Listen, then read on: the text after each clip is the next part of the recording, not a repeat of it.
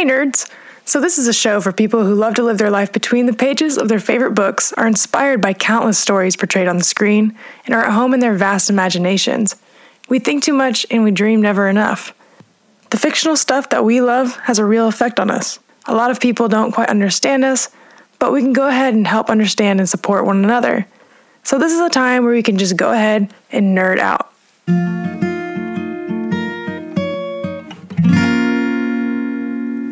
Right, everyone, this episode is about what is up with Spider Man. Let's talk about my favorite superhero, because it's been quite a roller coaster with the ups and downs and the confusing ownership rights. Why has this franchise been so turbulent? Well, it all started with its popularity. I'm definitely not the only one who loves Peter Parker. So let's take a trip down Spider Man's memory lane.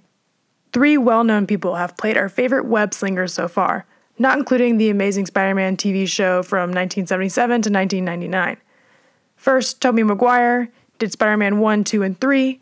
Andrew Garfield did The Amazing Spider Man. Tom Holland in the Spider Man Homecoming, the Avengers franchise, and all the new ones, Far From Home, and upcoming ones that are going to be happening in the future. Let's talk about the original deal, the original ownership rights of Spider Man. Sony acquired the film rights to Spider Man in 1999. Other big production companies were also throwing their names into the I Want Spider Man mix, but Sony came out on top. Shortly before that acquisition, superhero movies weren't big like they are now. Superman was kind of a big deal for a while, but the third Superman failed, and Hollywood basically became scared to make another superhero movie. Because of this, Marvel was like, hey, we should try to license out the Spider Man film rights. This led to the very long and confusing line of deals that is the source of the mess that we see today. All right, get ready for this craziness. In short, Marvel made a deal with a production company with the requirement that a movie had to be made within five years. That production company went bankrupt and was acquired by some random communications company. That random communications company transferred ownership of the rights to 21st Century with a new deadline in which to make the movie. 21st Century never ended up making the movie, ended up selling three different types of rights to three different companies. They sold TV rights for the film to one company, home video rights to Columbia, and theatrical rights to a company called Carolco Pictures. This made 21st some quick cash, but it made things way more complicated. They even had James Cameron writing a script for the movie that hadn't even happened yet, and things were looking good for a hot minute. But a bunch of tangled lawsuits happened between all of the companies that owned those different rights. Do you remember the make a movie in five years rule? Well, I guess everyone just kind of forgot about that and so the rights that 21st Century had sold expired and 21st went bankrupt, meaning the rights actually went back to Marvel per a decision of the judge. Funny story, Marvel was also bankrupt at the time, so they ended up just settling with two of the other random companies that were involved in the lawsuits. Those two random companies ended up selling those film rights in 1999 to Columbia, which was the parent company of Sony, and that is the long, complicated story of how Sony came to own Spider Man. Whew, I am tired from just saying that. So now Sony owns the rights. Let's talk about their movies and then about how Marvel got involved again. The first three Spider Man movies were directed by a guy named Sam Raimi. I believe that's how it's pronounced. Tobey Maguire was cast as the lead, and these movies made a lot of money $2.5 billion to be exact. They were well received, and fans were super excited.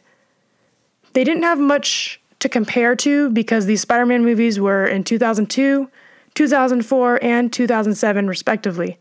Iron Man didn't even come out till 2008, Captain America came out in 2011, and the first Avengers movie wasn't even made till two, 2012. People give these movies a bit of flack now, especially the third installment, which didn't get as great of reviews, but people really liked these movies when they were created, and they were super excited about its direction, and it showed at the box office.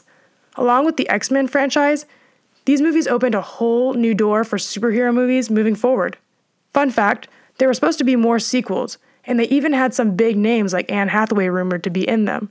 But the production fell apart due to what I believe were timeline disagreements between the studio and the director Sam Raimi saying that he couldn't complete his vision because of it. These were the movies that made me love Spider Man. Despite my indifference to Tobey Maguire, I loved these films. I loved Peter Parker, and I even liked Kirsten Dunst as MJ. I loved the classic superhero feel of this movie. The action sequences were great, and I loved the well executed, close up speed ramp like effects that the director went with when Spider Man was pulling off his more intricate and impressive action maneuvers. That's something I kind of missed when I was watching the newer ones like Homecoming. Not that those effects weren't good, they're amazing, but there was something about those first, those first movies that just really had me hooked and my eyes were just like glued to the screen. Now let's talk about Sony's next attempt, the Amazing Spider Man series. Released in 2010, the Andrew Garfield Spider Mans were unfortunately born. Long story short, this whole situation was weird. The most recent franchise had just barely ended, and there was already a reboot in the works. Four years after the first film in 2014, the second received criticism, and Sony ended up moving on to the next Spider Man idea. In my opinion, this was the worst age of Spider Man. There is an existing theory that Tobey Maguire played a better Peter Parker and that Andrew Garfield played a better Spider Man. I don't necessarily disagree with that, but I really disliked these movies as a whole. In fact, one of the few things I liked about this whole duology was Emma Stone and her rendition of Gwen Stacy. But in all honesty, I thought the second movie was better than the first, which is probably another one of my unpopular opinions. Now, right after the Andrew Garfield Spider Mans failed, a new deal happened. Marvel had been wanting Sony to agree to let them help reboot the franchise for some time. Finally, talks started happening and eventually came into fruition. Marvel Studios president Kevin Feige, I believe that's how it's pronounced, even referred to this deal to be able to get Spidey back into the MCU as a dream come true. This is a mutually beneficial deal between Marvel, which is owned by Disney, and Sony. But Sony still owns the film rights to Spider Man and the characters associated with him. As I understand it, Sony pays the whole production cost for Marvel to make the movie, but Marvel gets zero film profit. While that sounds like a one sided deal, making great movies will sell an astronomical amount of Spider Man merchandise, and Marvel has the full merchandise revenues, which they make a ton of money on. Now that leads us right into the present era of Spider Man, which is hopefully here to stay for a while. A very hot minute passed before Sony and Marvel were emailing and having Spidey join the MCU. This era is a product of the exclusive deal between Disney and Sony for Spider Man to be able to appear in the MCU. Simply put, this era of Spider Man has killed the other two eras box office wise, with around $8 billion box office appearances. How could it not? Tom Holland gives us the best of both worlds by giving us a great dual performance as Peter Parker and Spider Man, as well as riding the wave of a very successful line of Marvel movies and Avenger franchise. This era of Spider Man was completely set up for success, a luxury that I don't really see that the other two eras had. The future of this era really looks bright. Great casting of Tom Holland with the stunning and refreshing Zendaya casted as MJ.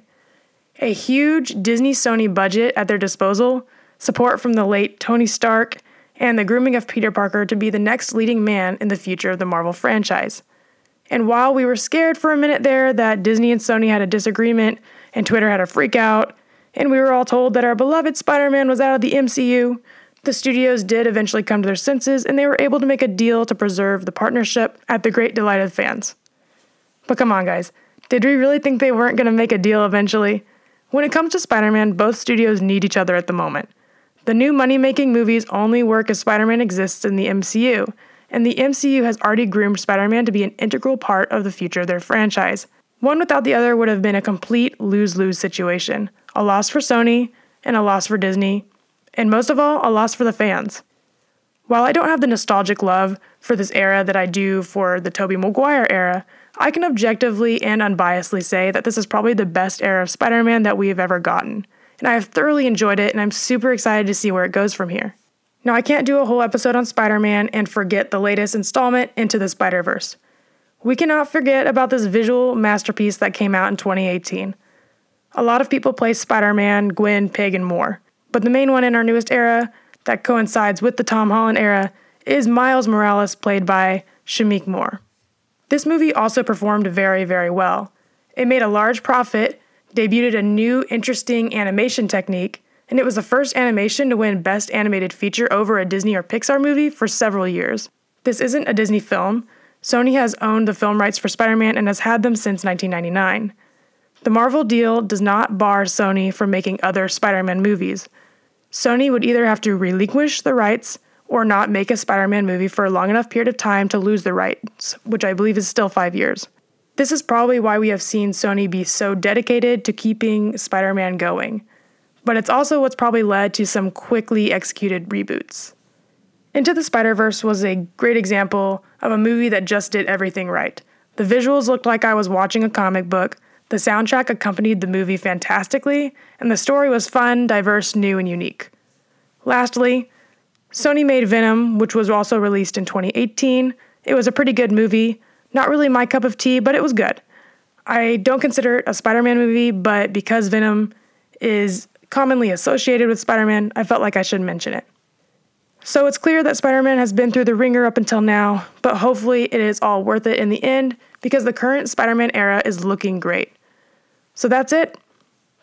That's what's been going on with Spidey for the past 20 years or so. It's been fun. Hopefully, I provided a little bit of clarity into the crazy Spider Man situation. It is indeed a crazy situation, but I am quite loyal to Peter Parker and I'll follow him wherever. Sony and Marvel, please take good care of our guy. Thanks for listening, y'all.